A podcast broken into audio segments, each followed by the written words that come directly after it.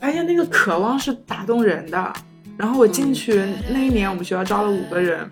嗯，只有两个有奖学金，然后我有奖学金，然后我是最小的，第二小的都比我大十岁，大家都是读了好多个非常非常厉害的 master，非常厉害的研究生过去的。我们当时就觉得，OK，你选了 academic 之路，你就不能选 industry 之路，就是职业之路。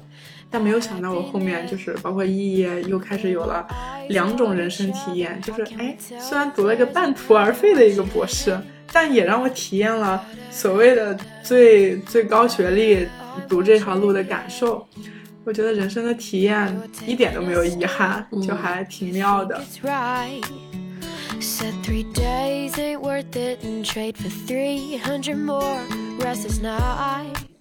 我十九岁的时候 dating 的第一个外国男生，之前我家里可传统了，我爸妈就觉得啊你 dating 什么都可以，然后不可以 dating 外国人。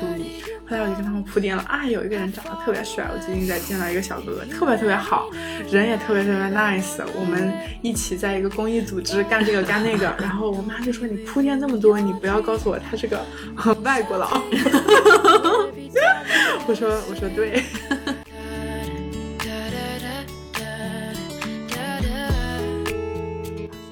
Hello，大家好，欢迎大家来到我们这一期的动静皆宜，我是主播林安。今天这一期很特殊，因为丸子不在，然后只有我一个主播。但是呢，我们有一个新朋友，最近在我们的动静小屋住了几天，然后呢，所以在嗯他要离开之前，我们约着录了一期播客。因为前几天在家里面的时候，我跟他聊了个天。把他的整个的人生经历 都了解了一遍之后，我觉得可以，咱们来录一期播客吧。所以就有了今天这期播客。因为我觉得他的经历当中，嗯，有几个时间点的经历，应该是会我对我们的听众会有一定的启发的部分。因为当时我听的时候，我觉得嗯，还挺。挺挺打动我的，正好跟我前段时间从欧洲回旅居回来的经历也相关。就是当我们去海外生活了一段时间之后，那我们接受了两种文化的一些碰撞和冲击，嗯，可能会。对我们所生活的环境，以及我们接受过的教育，还有我们过往的一些价值观什么的，都会有一些变化。嗯，所以今天就邀请到这个嘉宾，先让他出来跟大家打个招呼吧。大家好，我是 Summer。哇，原来今天晚上我们要聊这个话题，才知道是吧？对，特别好。嗯。对，Summer，要不你先跟大家简单说一下你之前的一些就是海外生活的经历吧。嗯，好呀。嗯，我是 Summer，然后呢，其实我本科是在一个双非的一个学校，就是非二幺幺、非九八五的一个普通的一个一本，然后呢，自己去申请到了美国去读了一个全奖的博士。嗯，又在中途肄业。呃，当然在本科期间的时候也被选出去交换过一年。所以大概后来在美国前前后后待了三四年左右的时间，然后后面又回国，然后又开始了人生新的一些很有意思的篇章。当然，那不是今天晚上的重点。对，也许是后，也许是续集。对对对，那其实海外还有包括旅行的话，也去过一些很奇妙的一些地方，包括像印度呀、朝鲜呀，然后嗯，当然欧洲、东南亚这些老挝等等。各种各样的地方，当然美国也常待，然后 在法国那边其实属于工作吧，然后一小段时间几周，嗯，其他的地方也有一些很奇妙的，不管是 dating 的经历还是 奇妙的旅行经历，都非常有意思啊。当然也不知道那是不是今晚的重点。那那你当时最开始的时候怎么想的说要去申请国外的学校的呢？那时候是多少岁？应该是大大几啊？大三左右的样子。对对对，嗯。但其实这件事情还挺有意思的，就是我小时候 就非常想去国外，真的就从小学的时候，嗯，甚至其实这里有个学英语的经历，嗯嗯，就不知道。当说不当说，说说说。就我小时候的时候，就非常想要去去国外，然后就是希望有这样的一个环境。但当时不管是家庭啊，各个方面也不太可能。然后包括那个时候我们去学英语的时候，发音的那些口音都比较奇怪。就大家都在说英语，然后说的也不怎么地。嗯那个时候，后续我的英语立刻就 stand out，就比别人要好一些。最大的一个原因是因为我自己给自己在真的就是小学三年级前给自己创造了一个语言环境，特别有意思。就是每天早上醒来，那个时候有一次印象最深的一个开始的点是我们学校有一次有几个外国小朋友过来，就选了几个人过去跟这几个外国小朋友做一些交流。嗯那天我是生病还是怎么样，我不在。后来就知道那些其他的小朋友，我们班上跟他们去交流的，大家都有一些就没有那么放得开啊什么的。我当时心中特别的懊恼，我在想为什么我在这个时候生病？因为我特别希望过去跟他们交流，就觉得如果我在的话，一定可以。从那一天起，我就经常做了一个想象中的环境，就我每天早上起来，我看着镜子，我就假装自己在国外，可以想象一个那种十岁之前的一个小朋友 在镜子当中，然后就开始做自我介绍，就是那种走在路上也在想，天呐，我要跟他们怎么样去做一些自我介绍，嗯然后就有的时候自己会发出声音来，有的时候会说一下这个部分，就是自己给自己创造了一个假想中的环境。现在听起来有点奇怪哦，但是我马上就看到了第二步，第二步就是那个时候老师教的发音啊，还是什么，就就刚刚说的有点怪。我想有点怪怎么办呢？那个时候我们还没有什么 MP 3之类的，连 CD 都没有，用的是那个卡带。啊我就把那个新概念英语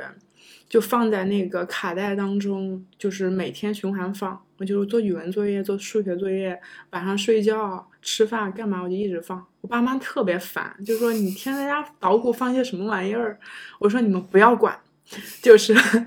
就我每天就抱着那个复读机，对，叫复读机，一个粉色的。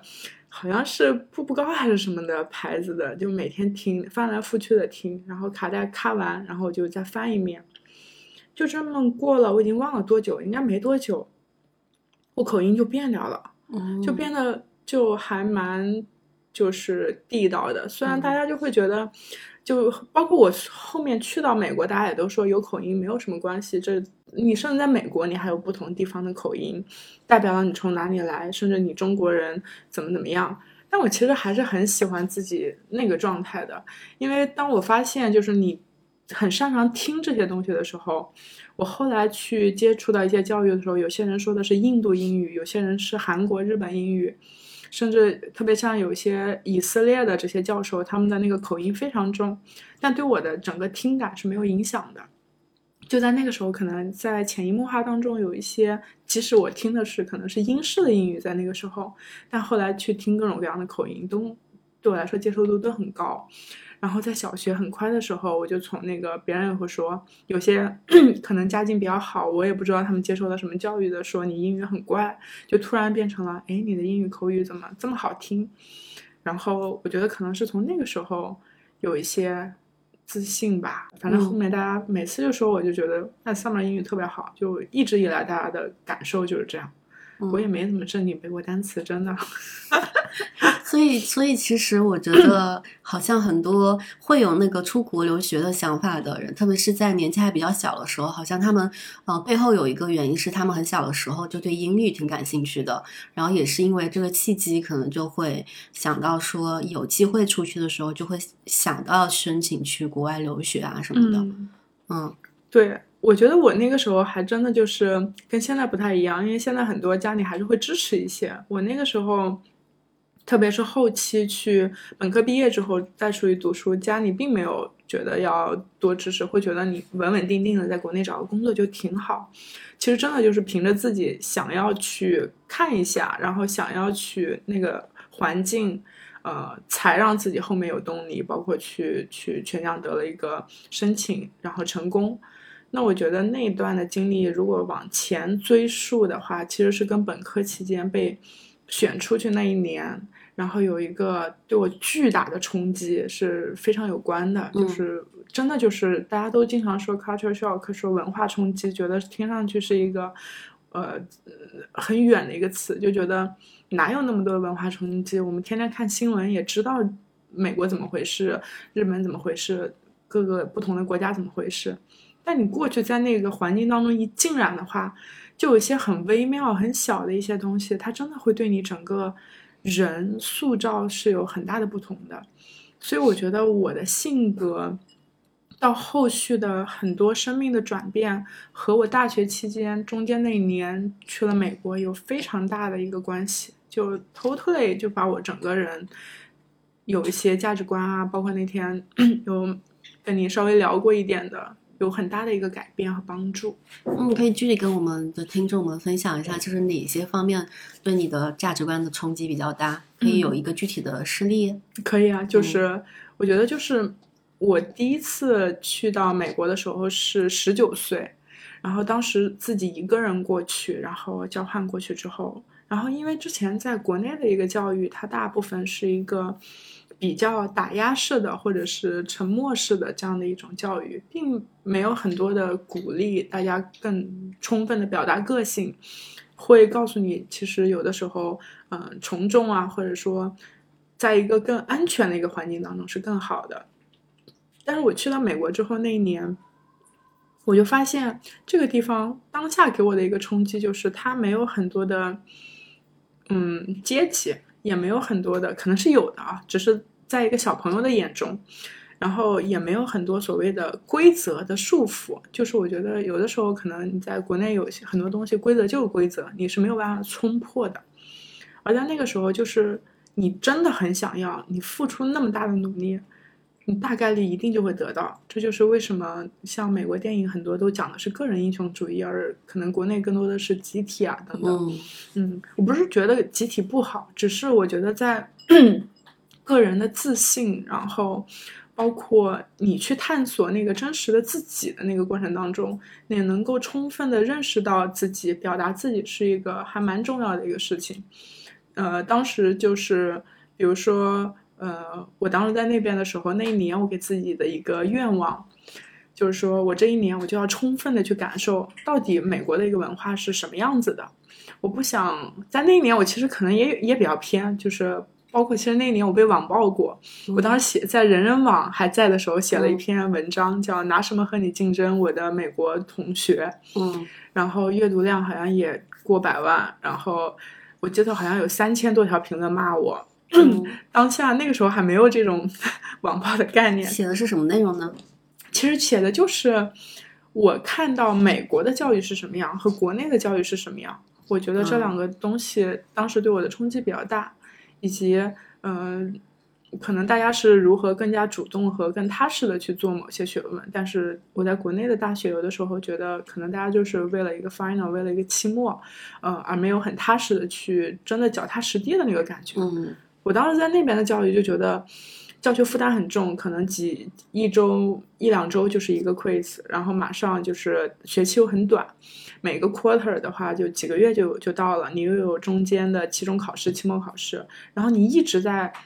呃，又有大的一个作业，又有小的作业、小的考试，然后你就一直在学习，呃，你就觉得很脚踏实地，就是你要很多的任务，哪怕你是一个。很服的人，你你也必须得把这些做完，嗯，你才可能得到那块。但中国可能更多的分数偏向是在期末的那样的一个部分，你好像把期末给过了，你这你这一学期没咋地，好像就时间就这么晃过去了。然后另外的感受就是很多的权利在美国你就是要争取。比如说，当时我就说到，在呃那个学校所在的那个城市，呃每年有个非常大的一个亚洲文化节，然后当时我就非常想去做主持人嘛，然后想再去做主持人的过程当中，我有点羞涩，就觉得我是一个只是过来交换一年的中国学生，我怎么可能去做你这个地方的一个美国的一个虽然是亚洲文化节，但是是一个当地政府做的最大的这样一个节日。但是那年的时候，我确实是我感觉被鼓励了很多事情，我就有去跟，嗯嗯，当时的那些就是负责这个部分的一些官员啊、一些组织啊，就我们是属于学生组织，也有就是 United Way 在那边，在学校的时候我参加那个志愿组织，作为很小的一个部分，过去的时候我其实就说到我想要去做这个 MC 做主持人，然后。我我当时就觉得不太可能，就是这么多厉害的人，但最后就让我去负责了一个 stage，负责了一个舞台，然后效果特别特别好。但但是对我感受最深的，不仅是那天那是整个城市最大的一个节日，这么大的一个人流量，呃，来来往往，嗯，每年的一个传统，而我只是作为在这短暂驻足的一个交换学生，有这样的去，不仅只是过来参加，而是你作为一个主持人去担任这么重的一个任务。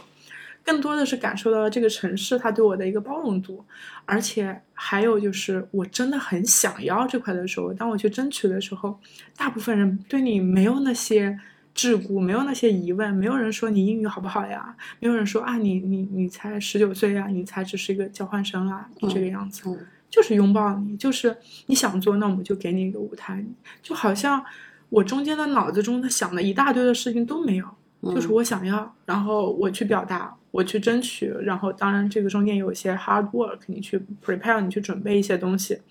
最后你就得到，然后那个感受是让我一次又一次的在那一年当中体会到的，所以当时走的时候我就有点舍不得，我觉得啊，我想要再一次再回来，就这个，它让我在那一年当中非常的。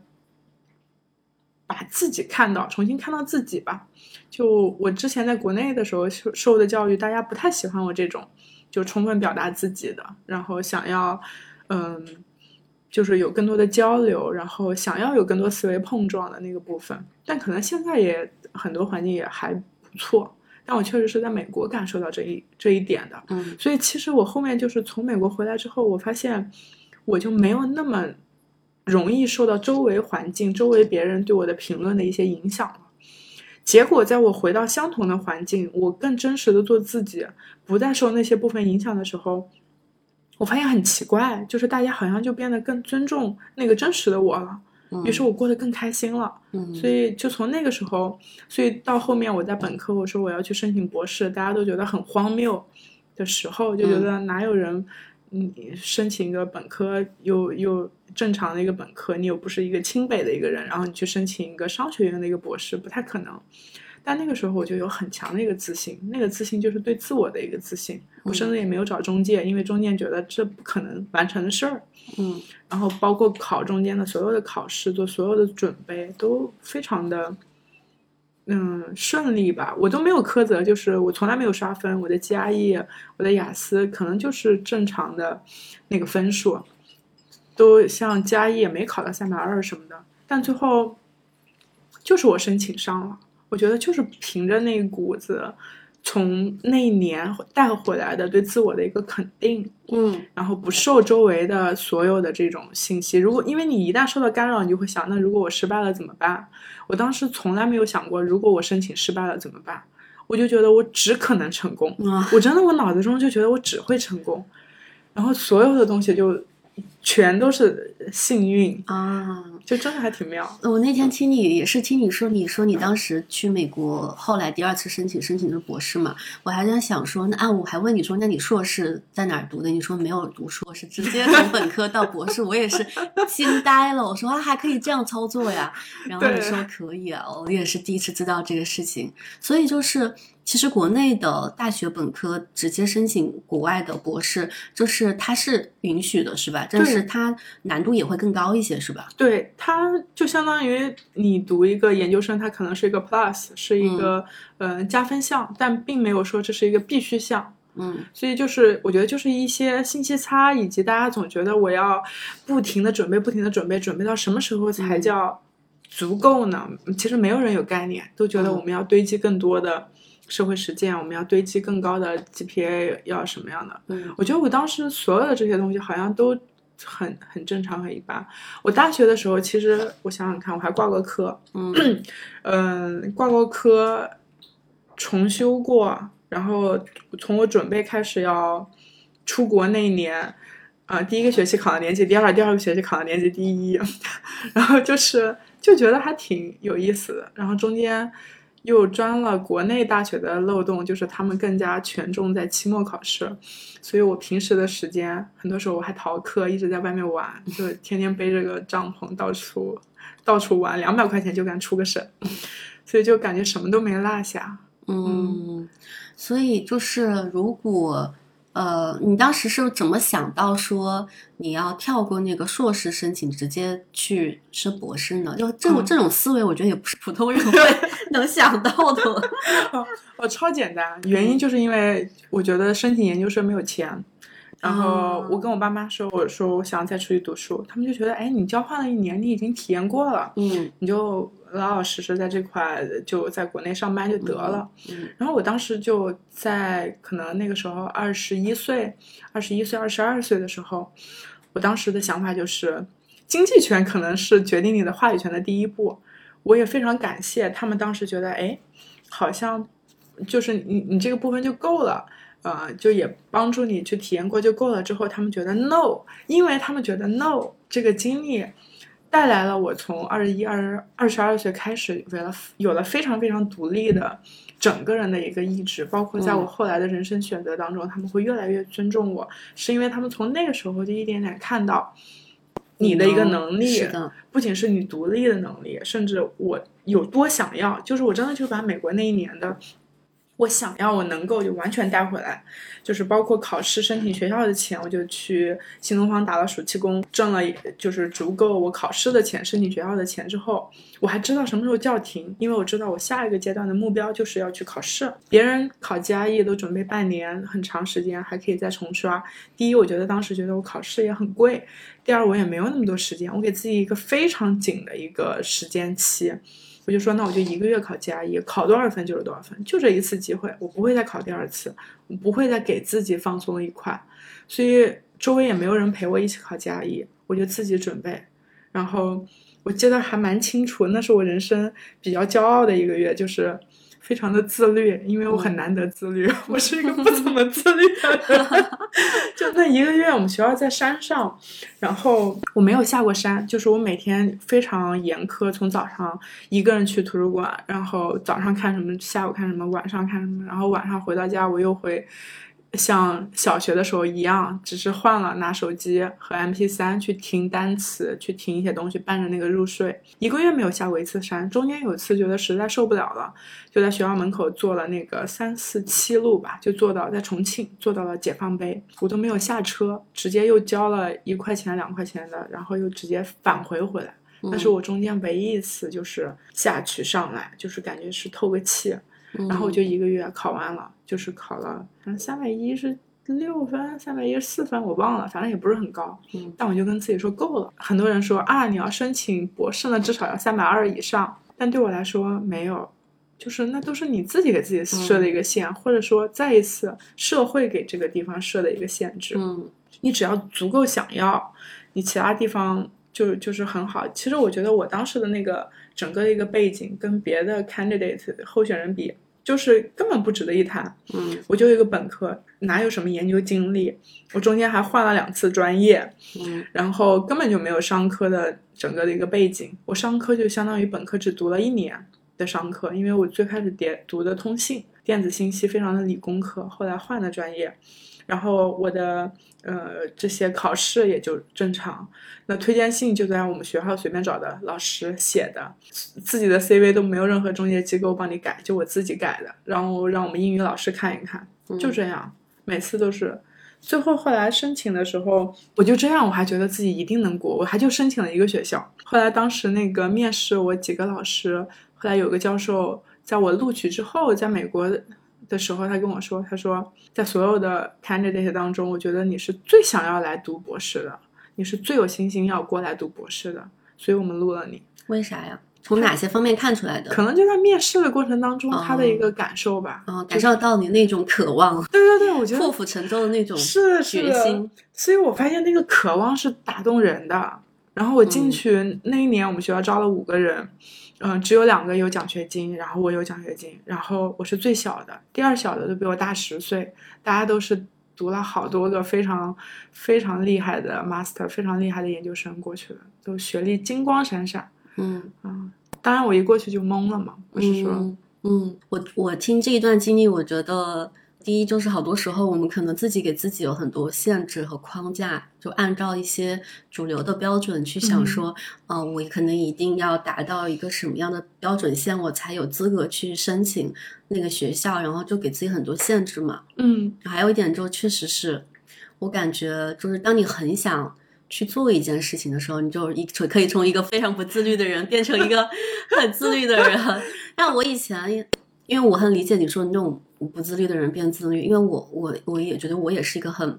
散漫的人。然后，呃，然后我有时候会自责嘛，就会想说，比如说特别在一些工作方面，你会你就有时候会自责，说我怎么这么的没有秩序感，怎么样？但是我最近的一个感受就是。可能你在一些事情上没有秩序感，是因为你没有很想做那件事情，嗯，你内心深处并不是很很喜欢做那件事情，你就一直在拖。有的时候吧，你没有秩序感，没有那么自律，也能做成一些事儿。嗯啊，也不用苛求自己，就是，但是那个想要，他那个想要，他表达的方式可能不太一样。嗯，就当你特别想要的时候，我觉得全世界都在给你开路。那你特别想要的表达方式呢，可能是比如说像我那个时候 GRE 考试就准备了一个月，这一个月我是自律的。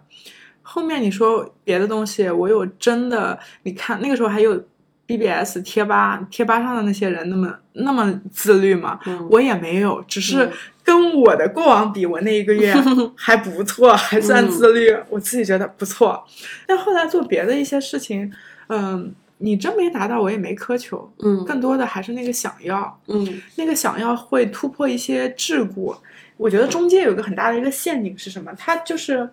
当你可能够一够能达到十分的时候，他会他会为了安全告诉你，哎，你去个六分的地方，然后他可能帮你升个七八分，你就觉得很棒了，很厉害了。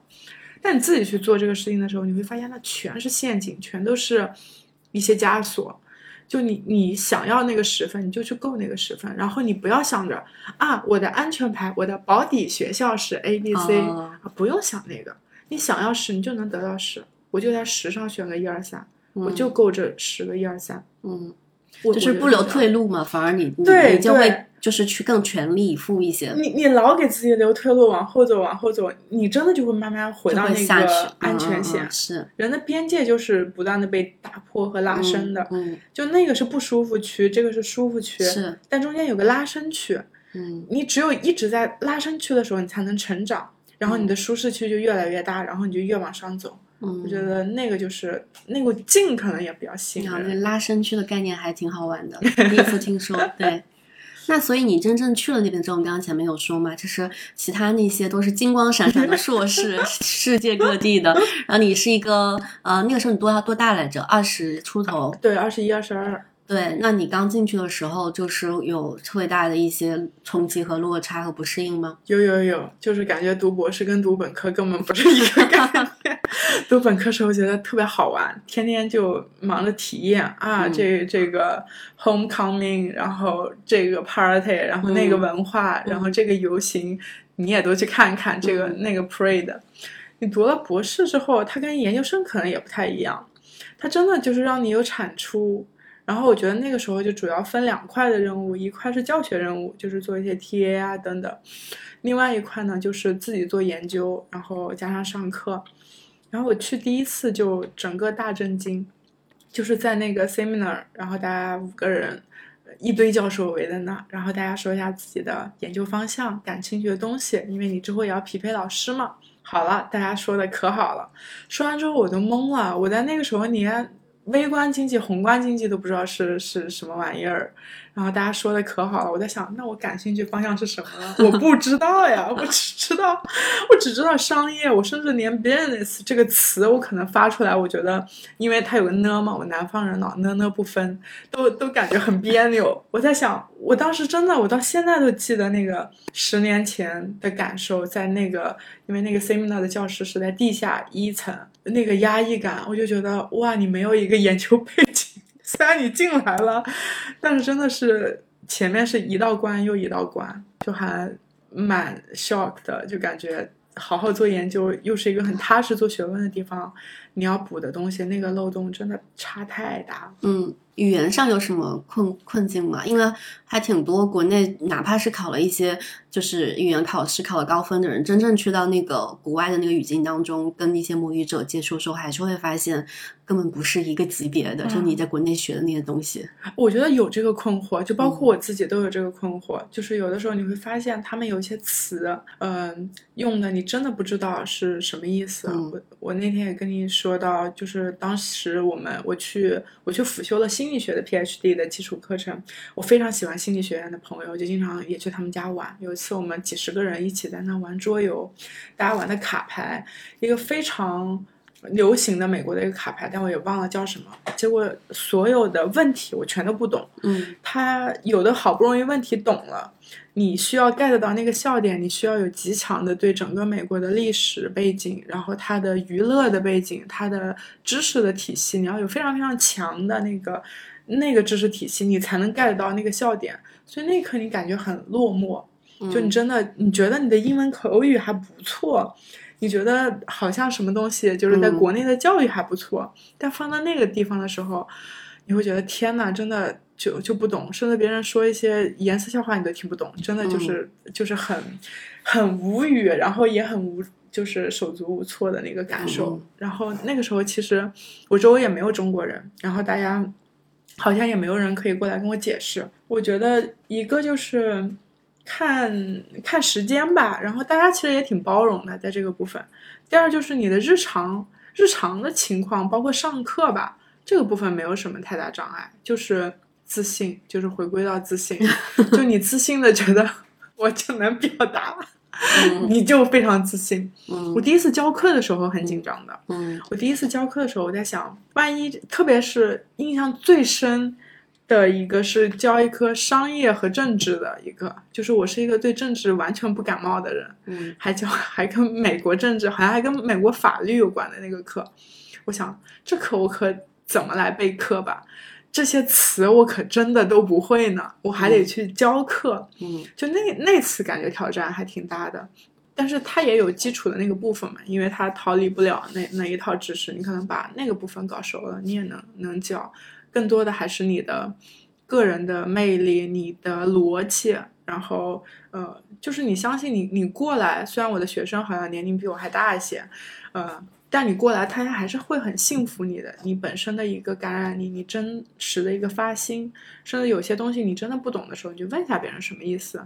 我觉得大家也没有那么很强的觉得，哎，嗯，怎么你这个东西不会？他们还是还蛮愿意跟你解释的，也会。呃，有些小小的笑话也都很 OK。嗯，所以你你在那边跟他跟那些比你大的学生上课的时候，呃，有有犯过一些什么小失误啊，或者出错的时候吗？没有，就不是没有失误，就是失误都无所谓。嗯，就是你但凡是个，我觉得语言是个很有意思的事情。就我之前就发现了，比如说你今天过来，我们桌上有个苹果，我想跟别人说你要不要吃苹果，但我不会说苹果这个东西，那我可以换一百种方式。嗯，就就是有一个红色的一个东西，有个甜甜这样一个东西，你要不要吃？你就总能把这个对话给延续下去。就你不要，你不要自己犯怵，就是会觉得，因为语言它不是要我说的，我会那个十万单词我就特别厉害、特别牛了，我口音特别这个美式某一个地方美式加州口音啊，或者什么英国伦敦腔特别牛，不是，就语言它为什么我们要语言？它的核心只是。表达和沟通的工具，只要能把这个东西表达出来，你用手势也好，你用某些东西也好，它都可以。它是流畅的、通顺的。嗯，那那个卡点，你自己不要太多的，就是很多。我觉得中国学生，我们有的时候都会有些会很在意，说我这个词不会，嗯，好难受，我怎么表达？我好像有个词没听懂就卡在那儿了。嗯，啊，没有关系的。它就是一个沟通的方式。那，那你当时从那个就是一开始的时候，第一次开会，那个很压抑的，然后你都不知道，就是别人都有他们的一些很清晰的研究的主题呀，或者说是方向，但你没有。到后面，你慢慢的就是找到那个进入那个状态，找那个感觉，花了多长时间呢？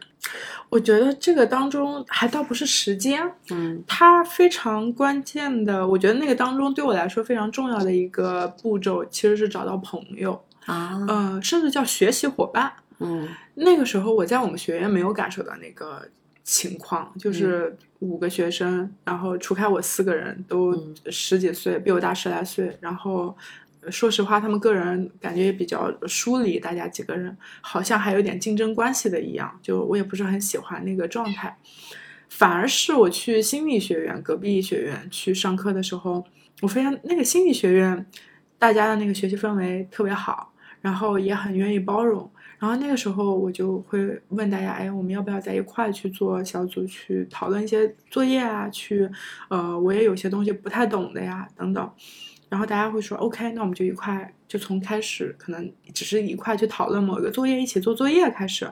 然后会更多的参加一下他们的 seminar 等等。你跟这帮子的人熟起来，你会发现，哎，这群人好像跟你的脾气秉性就还是就回到人，跟外国人、中国人没有任何关系啊，就回到人本性。我更愿意跟这群人做朋友，他们也更愿意把你接纳成为朋友。成为朋友之后，你慢慢就有了一个归属感。那其实有了归属感之后，你就会放轻松。那个轻松，你会看见大家都一样，除开来语言这件事情之外，我们读同一门课，除开这个语言东西，它是最简单的部分，更难的是那些知识本身。大家都有卡点，都会在做作业这个那个上有些问题，呃，做研究方向上有很多很多的思考，会不会走偏等等。嗯那你慢慢有了归属感，你有很多的在一起啊讨论之后，你慢慢在这个地方你就好像被融入了。那这种感受会回归到你在学的其他的一些课程、一些东西当中。所以我觉得，如果大家就是出去的话，先找到，哪怕你在某一个课上，你碰见一些人，你觉得你跟他们，嗯、很相投，你可以主动问他要不要大家一块来做个作业，一起喝咖啡的时候或者一起学习的时候，哎，你慢慢就会融入到这样的一个小小的圈子当中。大家还是，哪怕你读博士、你读研究生，你还是学生，大家都面对着课业，都很烦恼的。就你们其实是有很多共同的话题的。嗯那个秉性你得到之后，你的那个安全感，你的那个融入感就会很强。我觉得就嗯是我在那几那段时间的整个学习当中得到的很多的抚慰，然后得到的很多的快乐和这种朋友，都不是在我们学院，都是在心理学院。嗯，找到一个就是自己能融入进去的小圈子，还有有伙伴的支持，嗯还是挺重要的。就是不管人在哪，还是那种社社群型的动物吧，人还是对，然后这块我其实是建议大家，还是就是可以更多勇敢一点去找这种，不要老去找华人团体。嗯啊，当然你你有华人朋友这很正常，这在异乡大家同一个嗯、族类，然后就更容易亲近，这是容易的事情。嗯但你其实是可以 再去你的生产区，嗯。跟这些朋友，是的大家其实也很愿意。啊，是的，是的，因为我就经常，你知道豆瓣上有一个小组叫什么什么留学这么孤独寂寞的事情，就是什么尝再也不要尝试了什么这种之类的。我有时候会进去看，人们就是一群留那个留学生，然后嗯各个国家的都有，就经常在里面各种吐槽留学生活。对，然后其中就是可能吐槽比较多的，确实很多人就会说在那边比较难融入当地呀、然后比较难交到朋友啊，嗯然后很孤独啊，就是这些话题讨论的会很多。你在美国那几年的时间里面，你有过那种觉得很难真正的就是深入的融入到呃他们当中，以及说感到很孤独的时刻吗？超孤独，嗯 就是孤独这个词，孤独这个字吧，我觉得很多还是跟自己的一个命题。嗯就我属于我这我在那个时候，反正一直非常的 E ENFP，嗯，然后我属于极端社交型的人了。嗯但但确实我性格也比较开朗，嗯但我还是会非常孤独。但我觉得那个孤独吧，它首先确实是呃，像美国这个部分，大家的那种习惯和嗯、呃国内的有些习惯不太一样。它是比较回归家庭的，比如说到了晚上，更多的就是 family time，大家有一些个人的这种距离，这个距离是属于我要有个小家的那个部分。那可能在国内，我感受到很多，我们哪怕上班了，嗯、读书的时候都是一帮子人晚上去聚会吃饭。美国也有，只是更多的时间大家会需要有一个自己的小家的这个时间。但嗯、呃有一些浅层的东西，它又很好在国外，特别像美国又很好打破。比如说像街头这些陌生人，大家都会打招呼，都会去赞美你说，哎，你这个很很美啊，那个很好，哇，你的身材 fabulous 等等等等，就是所以那个那个时候你就会增加你的盲目自信。另外的话题，但首先就是你看到那个不同吧，不同完之后。确实，到了晚上的时候，当你的朋友们也会回到他们的，嗯，亲密关系当中，他们的所谓的家庭当中，那你确实是是很难受的，也没有什么过多的夜生活。那其实这个时候，你最好找一个方式方法。也许我觉得可能，嗯，我现在回想起来，如果给那个时候自己更好的一个建议，也许我会把晚上花在。比如说，不要再去做学习，而是去做另外一个功课上。这个功课可能是学一个跳舞，学一个其他的一些其他的事情。就让主要就是晚上的时间，我是这么觉得，因为晚上是还比较明显的一个划分。就大家会过去最不适应的，其实就是这样的一个晚上的一个时间。我甚至觉得我后续都没有那么喜欢 party 了。嗯，就会。你 party 了几次之后也挺空虚的，就会觉得 过去之后就是喝酒，然后大家在一起，呃，聊聊天，对对对，干什么的？嗯，有的时候有有这种聚会挺好的，但是你真的得学会找到一个出口。所以我觉得你可以把晚上的那个时间变成 routine 的、有规律性的去，嗯，做某一种出口的一个发泄。那个可能是你去锻炼，可能是每天晚上我就是。就是重新建立一套生活体系，而不是一到晚上，在国内一到晚上我就要找朋友，啊，一块去吃个饭，一块去什么，甚至一块去上个洗手间。大家可能 在国内喜欢这样，但可能在国外，你就要把那个时间，如果能够，包括我给自当时的自己的话，我觉得那个时候，如果我能不要想着晚上我也要学习，而是把它给空出来做另外一个事情，我可能会过得没那么孤独。嗯。但我当时比较真实的感受，我就觉得，我如果要能在美国留下来，我首先得谈个对象，不管是中国人、外国人，嗯，就感觉好像有个对象之后，大家晚上的时光就就被也有小家了，对对对。但现在我想想，其实是有别的方式的，只是在那个时候我没看到。那个时候我的方式。就学习，真的就瞎学，就 就是自我感动。我觉得是有点的。那个时候有些学习，晚上的学习是自我感动，因为你没事干。你想我好刻苦啊？对，因为我也没有那么爱锻炼，然后可能，呃，上个课，嗯，七八点，你其实还觉得有漫漫长夜的嘛。嗯嗯。所以你当时在美国留学那段时间，你日常的那个工作的部分，呃，去不是不是工作，就学习部分、生活的部分，你是怎么样去分配的呢？读博士不太一样，读博士你的那个科研任务真的还挺重的，然后嗯，跟你的老师啊还挺相关的，所以几乎跟本科阶段大为不同，就没有什么很多的一些呃所谓的休息时光。然后那个休息时光的话，你的脑子中可能还想着你很多的科研的东西，就就觉得一直都做不完，所有的材料永远都看不完，就是有这样的一个感受，一点也不轻松愉快 啊。三年都是这样吗？我觉得差不多，就是哪怕中间我妈过来，然后带她出去玩呀什么的，我内心都还挺负担的，就会觉得我没有看东西，没有这个那个的，嗯，还还挺大压力的。但主要回过头来，可能也是因为我没有什么研究生的 研究背景，要补的东西太多了吧。嗯，所以其实从本科直接跳到博士，还是有一些 是的，是的，后多后面的压力，对，很大压力，真实的非常大压力。所以，如果你其实读当时如果是读了一个研究生，再过去会轻松很多吧？嗯，看你怎么读的那个研究生吧。很多研究生也是混的是吗？混的，真的就是你是否真的有一个扎实的？对对对，科研方向，你真的踏实的去做了一些东西。在这里，我不得不觉得，我觉得像像我们香港还挺好的，就是香港的，嗯嗯，很多学校，然后他的科研做的挺扎实的。嗯。所以大家哪怕想考虑国外，可以先考虑国内嘛。就是香港真的还是蛮不错的一个选择。嗯嗯，它也是像港科呀，香港科技大学，它也属于 Ivy League，就是常常青藤的一个年校当中。他们的产出率甚至比 国外的很多名校的产出率要高很多。嗯，所以我觉得你能可能在一年或者两年的一个学习当中能够。快速的把那个研究，呃，背景或者怎么样做研究给夯实了。如果你真的是想走学术这条路的话，嗯，香港是一个非常好的选择，嗯，就是也不用去国外，嗯嗯。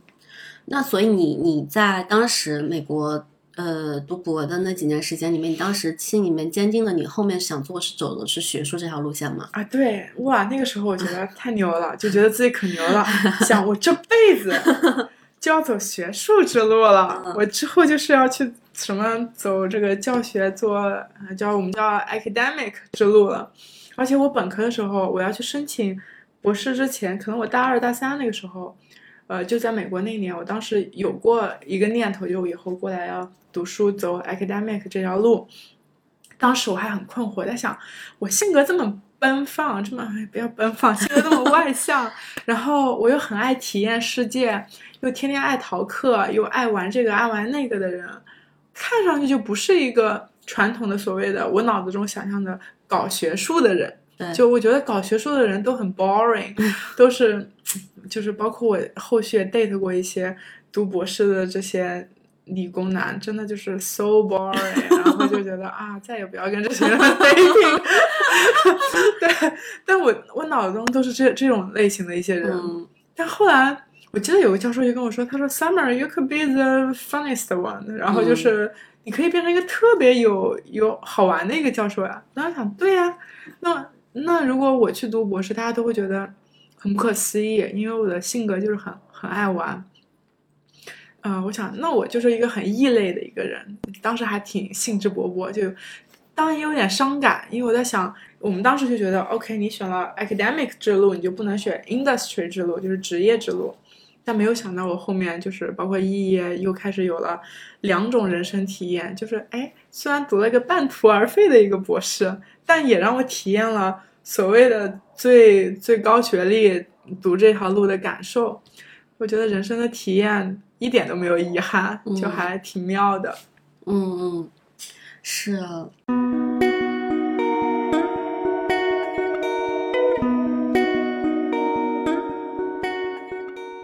嗯，那我们来就是再聊一下你后来肄业的那段经历吧，就是博士，呃，为什么后来没有继选择继续把它读完？嗯我觉得很大一个原因，其实我在那个时候有些受，就是心心理层面啊，然后受到了一些学术上的一些 PUA，嗯，然后非常真实，然后包括大家在那个嗯学院之内吧，当时新来了一个印度的一个教授，然后当下我我就是非非常想跟不同的人搞研究嘛，想出点成果。然后那个老师新来，他们呃，他跟我的那个教授好像要共同去争那个 tenure，然后呢，然后后来他可能也觉得我是一个挺好的一个劳动力，然后就天天拉着我去做各种各样的研究。然后中间我印象很深的，嗯、就是有一天晚上，我真的那个时候觉得压力非常大，就觉得我没有办法像跟他这样搞研究。有一天晚上，他拉着我开会，然后就说。下面明天早上八点的时候，呃，我需要你给我写十二个 proposal，就是 experiment proposal 一些实验的一些一些那个一些文章吧，呃，设计。我当时就说，我现在晚上已经那天晚上开会的时候已经七点了，我说我一会八点到十点我还有课，然后我十点回到家。我我我我也要休息，我顶多十点写到一点吧，三个小时，我顶多写三个，不错了。我怎么可能明天早上八点写出十二个？嗯我就直接告诉他，我不可能做到的。他当时说了一句话，我到现在还记得。他说：“Summer, you didn't，呃、y o u didn't even try，你根本就没试。”我心里在想，大哥，呃就是这只是其中一个例子，但是后来发展到什么情况？就是呃，我觉得他们就是其实就是老师去那个去，因为美国是搞那个终身正职的那个那个竞争也挺激烈的，也比较难，所以他们压力其实也挺大的。嗯所以我后续发展到我周六在家，我那个时候我我会去一下那个教会什么的。我要去教会之前，我手机我印象好深刻，我在那个房间，然后我要去教会，我还挺 OK 的。这个时候我手机响了，我没有看消息，我就看了一下发件人是那个老师，我看到是他的那个名字，我就开始哭，嗯，然后就哭一路，我就整个人就崩溃，大崩溃。后来我就长期就我我就觉得，那我可能是不是得躲着他？结果我在楼下上课，他的办公室也在楼下，然后他给我发消息，他说我听到了你的声音，就我真的觉得非常的可怕。然后，我精神就巨紧张，然后我就，然后那个时候我就开始看心理医生，因为我身上就开始起疹子，嗯然后就是严重到什么程度？就严重到我面部痉挛，就是、嗯就是会抽，嗯，然后那个医生就说，他说你你一定要停止这个部分的焦虑，不然的话，你之后很可能呃整个脸都瘫掉，都会严重到这种程度。嗯，我觉得还蛮严重的，就是，但那个时候我觉得后续，我当时还给一些呃新的一些 graduates 做一些分享，因为我在我我又还蛮活跃在那个叫呃研究生的类似于国内的那种学生会当中，我就给一些新的一些博士生做一些分享的时候，我就跟他们说，非常重要去正视自己的心理问题。就我当时很大的一个排解，就是我遇到了一个非常好的心理的一个医生，而且这个医生是我在美国是，你是有一些固定的一些就是呃场次你可以选，我是换了几个之后，我才选到了那个一个黑人大哥，我特别特别感激他。就是我每次在家里那段时间，我整个人抑郁到我没有办法出门，我唯一能出门的就是想到我今天终于约上了这个 book 了他的一个 session，我可以去见他，我就是要去见他的时候我能出门，就非常感恩。到后续我，嗯、因为那个就是做这种 consulting 是很贵的，然后学校给你的次数其实好像是有限的，我忘了是一个月一次还是什么的。到后续，然后包括你也得排嘛，就是他们都是很满的那些时间段。到后续我发现，哎，我好久没有去，也没有那个机会的时候，我好很多了，因为他其实帮我去能够梳理到很多很多自己的一个情绪，所以我给大家做分享的时候，就是不要觉得你看心理医生就是你有病，就是太好了，这个方式太好了，就是人平时你感个冒、发个烧，你觉得很正常。谁的心里不会有这样的一个小问题呢？我一个这么乐观开朗、积极向上的，然后，然后还有这么多什么吸引力法则的这样一个人，我照样会陷入到那么深的一个呃抑郁的一个状态。我就说，当时我去纽约开会的时候，跟哈佛的朋友吃饭，他就在对面，我就跟他说我当下发生的事情，他就开始哭，他就说：“Summer，你真的太惨了。”包括我在星巴克写东西的时候，别人给我地址，我都不知道我在流泪。就其实心理状况其实应该是被压得非常非常大，只是我现在遗忘了很多，就当时受到的别的一些压力啊什么什么的。嗯，不过但但是像我最近不是在上一个心法易经的一些课嘛，嗯老师看我他就说，他说你是不是经历过非常焦虑的一段时间？他说我看到你的眼神，我看到你之前的时间有经历过这个部分。所以我就觉得哇，十年前的这些东西，它其实是很深的那个、嗯那个部分，就是还是需要能够去，就是很正常。你觉得不好，那我就去就去找人去把这个部分嗯去梳理掉。所以在国外这个环境特别的友好，嗯，我觉得当时对我帮助非常大。然后心理咨询这一块，对、我一嗯点都没有觉得我去咨询是一个很 shameful、嗯很很丢脸的事情，我就跟所有人就鼓吹 说大家一定要用好你们的机会，就都不上，哪怕你嗯没啥问题，小猫小病可能还是有的，你过去聊聊天，你真的会非常好。嗯嗯嗯。就我像我记得知道国外的很多学校，它其实也会就是给学生都配一些那个什么医保里面有都会有一些对就是医免费的心理保里的咨询的次数，咨是的是的数它是全民医保的一部分。嗯，嗯，就这个太好了。嗯因为像国内的话，其实就是北师大那边做的比较好，但其实还挺贵的。包括我上班的时候看，其实他们一个小时也是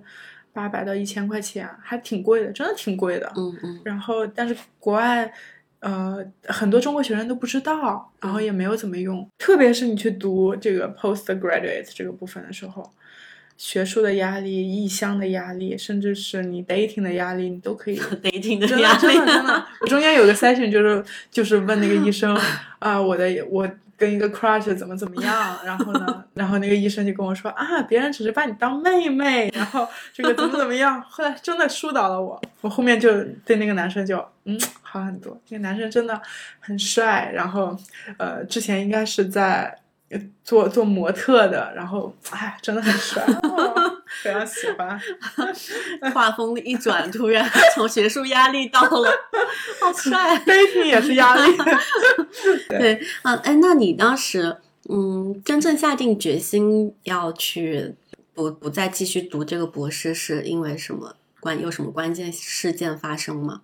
读了张德芬的一本书，嗯，遇见嗯最好的自己，遇见未知的自己是那个吗？嗯，嗯反正它一个系列，我忘了当时读的哪本。嗯然后那个书中的一些练习我也都做了，然后做的过程当中大哭，哭完我就感觉跟自己和解了，我就觉得去他的博士有什么好念的，我要先过好我自己，然后我就开始背包旅行去了。嗯，就把学校 给我没有用完的钱 背着去奖学完了，金是吗对对对，剩下的钱去玩了。然后非常感恩学校，还给我发了一个免费的硕士 学位，然后我不是白白的在那待了几年，还挺开心的。嗯嗯，但我觉得都有这样一个和解探索的阶段吧。我觉得嗯每个时间段还都挺妙的。嗯嗯那你觉得现在回想，就是在美国的那三年、三年、三年是吗？三年的时间，就是留学、海外生活的这段经历，嗯，对你后来的一些人生吧，包括一直到现在，就是起到比较大的一些影响，有什么呢？嗯，首先我觉得就是看世界是一个很重要的一个事情。嗯看世界，它不是一个走马观花的看，是我真实的在这个环境当中，我经历过快乐，我经历过成就，比如讲了 TED，对吧？然后，嗯，经历过挫败，经历过抑郁，然后你在新的一个环境当中完整的感受过，你即使在当下只是觉得你在生活，在做这个，但哪怕你回到了这样的一个。呃，原来的一个生活环境，就别人经常问我，我当时也在想，哎，他们好像出去工作了三年，呃，好像嘣嘣嘣升职了，怎么怎么样，还挺好。那我现在好像我浪费了三年去读了个书，我现在才开始工作，不是的，你的整个的人生观、世界观是有很大的不同的。嗯你知道，你看过那样的一个地方是什么样，你知道那样的生活是什么样，你的脑海当中，你的那个边界它是更大的。哪怕你在过一样的生活的时候，一个看过世界的人，他就是不一样的。嗯我觉得人生的意义是什么？我在前前半前三十年的时候，可能想的就是体验。那他让我看到更大的世界的时候，别人觉得你在过一样的日子，觉得你在浪费，不是。人生精彩的不就是那个部分的体验吗？不就是那个部分的看见吗？不就是那个部分的知道吗？很多人可能不知道嘛。那在这个部分，你知道了一些，你感受过了，这个时候你再去做很多选择的时候，那你那你是知道 A、B、C 的，你再去做选择，而不是我只知道 A，所以我选择了 A。嗯。那我可能是我看见了 A、B、C，最后我选择了 A，都是选择了 A，结果都一样，但你看见的那个 process，它好像没有什么功利化的东西，但它就是很不一样的。嗯嗯，而且我觉得你的就是经历里面比较特殊，是你应该也是你们家是普通的家庭，对嗯吧？就是大家很多人听一一听说去英英美澳留学，可能是觉得都要花很多钱，然后可嗯能是只有一些家里面比较富裕的家庭才可以做这样的选择。嗯但是我觉得。嗯，其实现在真的就是，只要你足够去想一件事情，你总是能找到办法出去。对，就是你是一个活生生的例子嘛，是吧？就是呃，硕士没有奖学金，那就跳过硕士申请博士奖学金。对，而且现在听上去觉得，就是每代听上去就都更好玩了。嗯它它让我这个人感觉更丰富了。嗯就是你也体验过读博，然后你也肄业了，你也又回来了。嗯我觉得每个听上去都很好玩，我就非常就经常说，人生重来一次，你要在哪个地方重新改变一下。嗯我觉得我没有什么想要改变的，哪怕嗯最痛苦的地方，我真的不想经历第二次。但按照那个状态过来，它也成就了我今天的这个样子。嗯，我觉得没有什么遗憾，我就觉得非常美妙。如果是现在有人他也想出去留学的话，你想给他的一些可以提前注意到的地方，这种嗯、这种建议和注意小 tip 安全吧。真的，我觉得呃，国内的安保 还是挺好的，是真的是我去这么多地方，我觉得最安全的地方。嗯嗯我觉得我在国外的时候也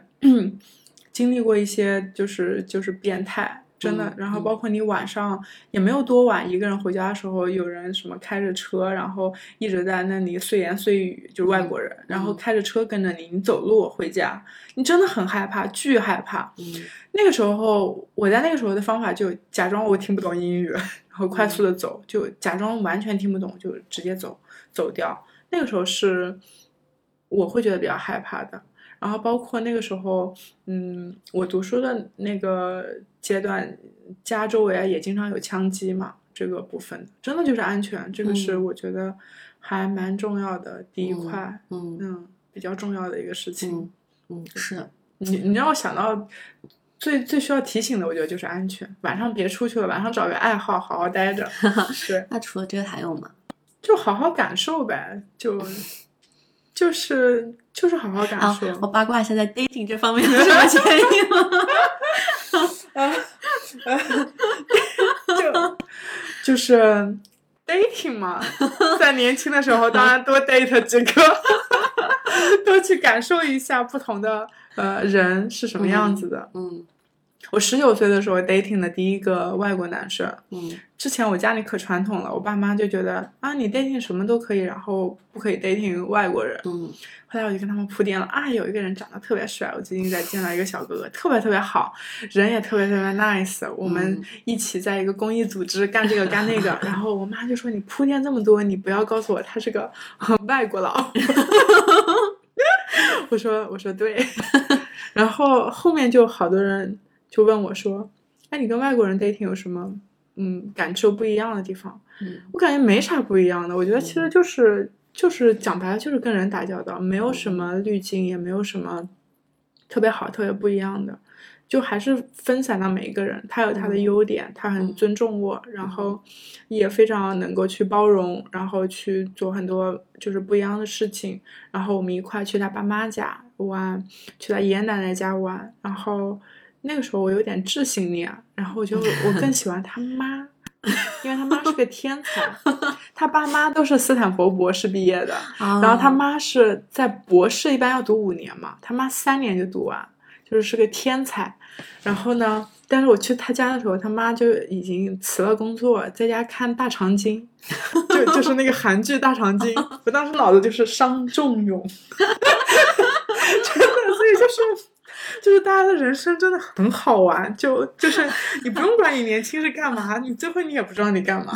但我还是很喜欢他妈。啊啊，然后也别的也没有，他的缺点也也就是男生的那些缺点，就就很正常。是嗯，就是我觉得我们很多时候太容易，就是划分很多很多的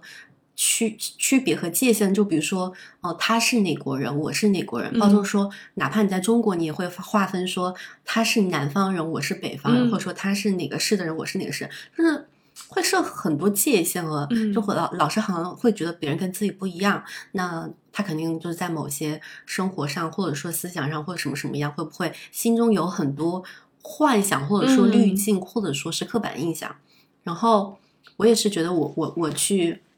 这去欧洲，然后一个男生，我问他你有 dating 过亚洲女生吗？他说有。我说你觉得 date 跟亚洲女生 dating 和跟就是你们本地的欧洲女生 dating 有什么区别？他当时就觉得很不解，他当时、嗯他当时对我的回复是为什么要这样区分呢？嗯然后他说。其实本质上每个人都是不一样的，就是嗯不是说是因为国家不同而不一样，每个人都不一样。对我没有办法回答这个问题，就是人的不同，对他人都人都每个人都不一样，就不管是来自哪个国家，都有自己的特点。嗯，我当时就觉得我问了一个特别蠢的问题。哎也没有了，dating 问啥都可以。嗯，我前前几天还在读那个一本书嘛，是那个上野千鹤子的一个对谈，然后叫《快乐上等》。嗯然后他在书里面，我前天晚上还是昨天晚上看到他有一句话在结尾的时候讲，我当时觉得特别认同。他就说，他就鼓励日本的，他就他们就就抨一顿抨击，把日本的那些现在的年轻人，就是嗯、呃只是天天待在国内，然后不怎么出去看外面的世界，然后导致就是各种思想很狭隘，然后又怕接触新鲜事物，嗯一顿抨击。然后他们就说，真的是这些。呃还处在幼态的、长不大的这些日本人，应该多出去旅行几次。嗯然后你多出出去旅行几次之后，你进入到一个呃母语不不行不通的，就是母语不同的母语环境，呃，而且同时你也没有你在国内那些便利性之后，你再去重新的去认识这个世界，你再去感受你自己脱离了这些东西东西之后，你还是不是一个有魅力的人？嗯你还怎么应怎能不能够让别人愿意去跟你打交道？你怎么样去建立你的人际关系？然后到最后，可能你会发现，你之前很多很狭隘的想法是真的就是很狭隘的想法，就是你会发现世世界大同。嗯，然后我就看完之后觉得，嗯，就觉得很很赞同。对，我觉得其实 dating 这个话题我们可以再录一期，真的，dating 的数量还挺可观的。是吗？激起了我的好奇心。那你 dating 的是呃中国的男生多还是外国男生多？嗯，都有都有，都有，对对对嗯，谈恋爱的也都有。嗯嗯，好的，那我们、好的下一期预定了哈。如果大家感兴趣想听这个 dating 的话题的话，我们再预定一期 对，专专专题。对各种各种不同的，呃，从包括豆瓣的真有帖我干过，对不对？什么各种你知道这些软件啊，交友软件啊，然后在社交场合呀认识的，然后什么公益组的这种各种各样的呃生活工作当中，还是非常对，丰还有旅行当中，那我们是不是可以做个 Excel 表出来，然后分类，就 是来分类讲一下？我还挺 P 的，E ENFP 的人就别拉表了，对，轻松愉快，轻松愉快。好的，好的，好，那我们最后再问一个话题吧，就是，嗯，我知道可能听我们这期节目的很多朋友应该是对于海外留学和出国读书感兴趣的。那你觉得，比如说，也是那种他可能呃，嗯，没有办法得到太多家里面的。呃，金钱上的支持，这样一些，并且他可能本科的学历背景书并不是非常闪耀的这种学生，或者说是已经工作几年了想再出去的人来说，有什么就是出去的一些好的方方方法，嗯，或者说嗯你知道什么比较好的一些项留学的项目之类的，也可以嗯分享一下。我觉得是这样，就是首先你要明白自己出去的目的是什么。嗯嗯如果你就是想出去看世界的话，有更多的方法，不一定一定要靠留学。嗯很多人都觉得我要去读个学历，不一定，嗯他不一定真的想去。那另外一个，我其实就是 instead of 直接给一个。就是说什么什么项目，我其实更想强调某一个能力，能力，就是你要真的你要想出去读书，或者说你出去经历，大部分人都输在了第一件事情上。其实大家都知道，就信息差的这个部分，就是你自己的主观的一个信息搜索能力。嗯那我们都说你足够想要，那什么叫足够想要呢？大家都有个电脑，至少或者都有个手机，你都知知道怎么样去搜索这些东西。那你怎么样去看到信息之后，你再去搜索？比如说，我现在呃呃也想要出去读一个某一个项目，我甚至就 type 我的关键词可能都会出来一些。我小红书把所有的帖子过一遍，嗯那这个时候可能就是你足够的想要一点点的去看。是那换掉读书，那这个时候你深问一下，我就是想在一个环境当中多去待一段时间。那可能不管你去农场啊，这还是去做某一个项目呀，嗯其实这个网上非常多。嗯那除开打开信息差，主动搜索信息作为第一个能力之外，那第二个就是顺便跟上了，就是你的 英语能力嘛。嗯你的英语能力好一点的时候，你才可以去用英文的关键词去搜索一些嗯东西。嗯然后你必须要养成读一手信息的能力，这个是哇，你在时时刻刻都在不断的被收费，然后不断的被宰，其实都在一手信息的获取能力上。嗯其实包括我现在如果直接说个什么项目，这也属于二手信息。是对他们，就是每一个人，包括你去搞这些中介呀，其实赚的都是中间的这个信息差，所有东西都已经在那儿了，而且是免费的。嗯大家其实更多的，你既然都已经想出去了，那就说明你有这个想要去获取不一样的世界，获取不一样的信息。那就从你准备这件事情开始，是的主动获取一手信息，这是一个非常非常关键的能力。嗯我我当时就回到当时怎么样去申请做这个事情的时候，虽然我们学校没有这样的人，我周围没有这样的人，但是我去 BBS 上看，哎，有些我知道工科有些人他们是这样子的，还挺多的。呃，我当时看到一些北大的，他们就是这么去做的。然后当时好像有一个叫什么太傻的，呃，中介机构好像做的还挺好，我也没有找他。但是你在 BBS 上怎么个留言，他就可以给你发一套心经，那你就可以看到，哎，白嫖。对对对 对，他们的一些白皮书，他们的一些规则，你就会哎学习到他们的那一套方法，你脑子中也有架构。那我不需要找这些东西，我信息是取之不尽的，那我就不断的去做一个一手信息以及一手信息的筛选，然后你就不断的培养这种我要自己来做，我要自己获取信息的能力。那我相信你可能找到的就是最适合你的那个部分。是，就是授之以鱼不如授之以渔嘛。对对对，嗯。对，这个就是昨天晚上我们直播的时候跟那个嘉宾说的一样，就是因为就我跟他做完一期播客之后，老有人到我这来问说怎么样去就是加那个嘉宾的联系方式，但其实那个嘉宾的所有的社交媒体账号我都已经在节目里面说出来了，我还抛出来了，就是你只要去多做一步，就是去关注一下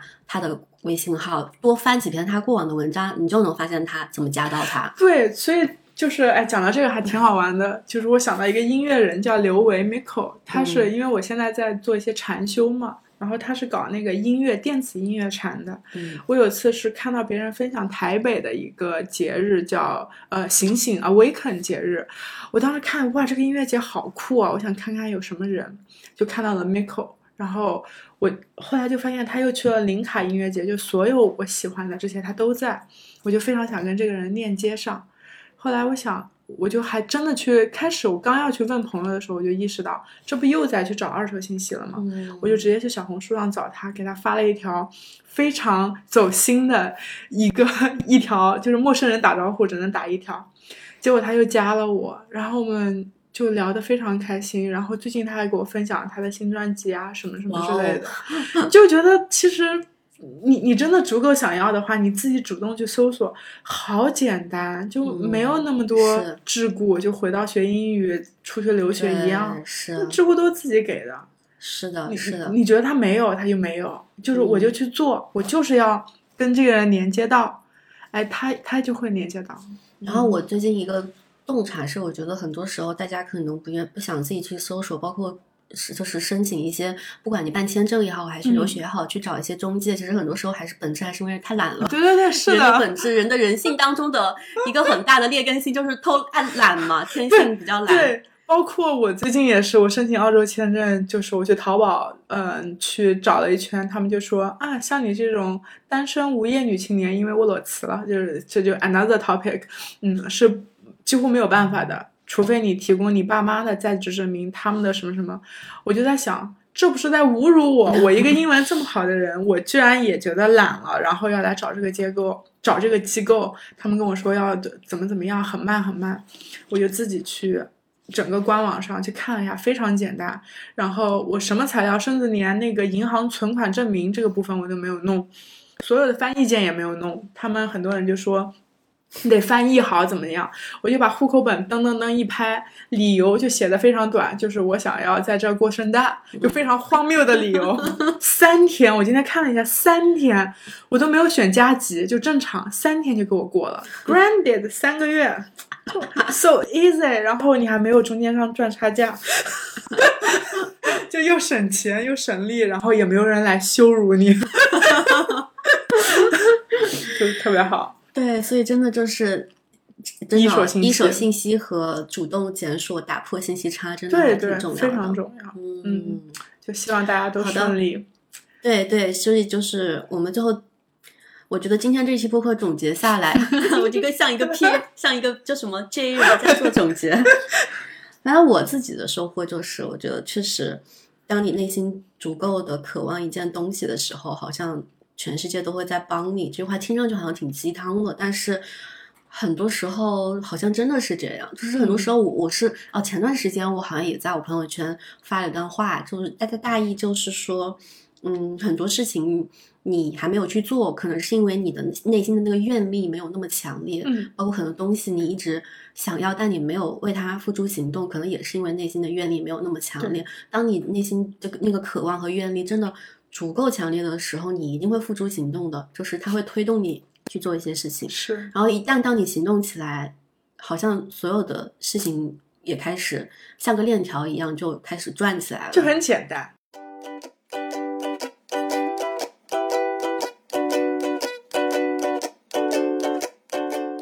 希望听我们这一期节目的朋友们，最后也能够找到自己内心深处很渴望的那个想要的那个东西吧。心想事成，心想事成，来许愿。对我觉得我我跟 Summer 都还算挺锦鲤体质的，锦鲤女孩，绝对是。就我们这一期节目的，对，听完之后什么点赞呀、转发呀、评论。可以加加我们的好运，绝对可以，我特别棒。对对对，然后许个愿啊什么的，是吧？然后如果你们真的这个愿望成真了，也别忘了来还愿，再转一轮。可以可以，特别好。好的，我们今天节目就到这里了，谢谢 Summer，然后也谢谢大家的聆听，拜拜拜。tree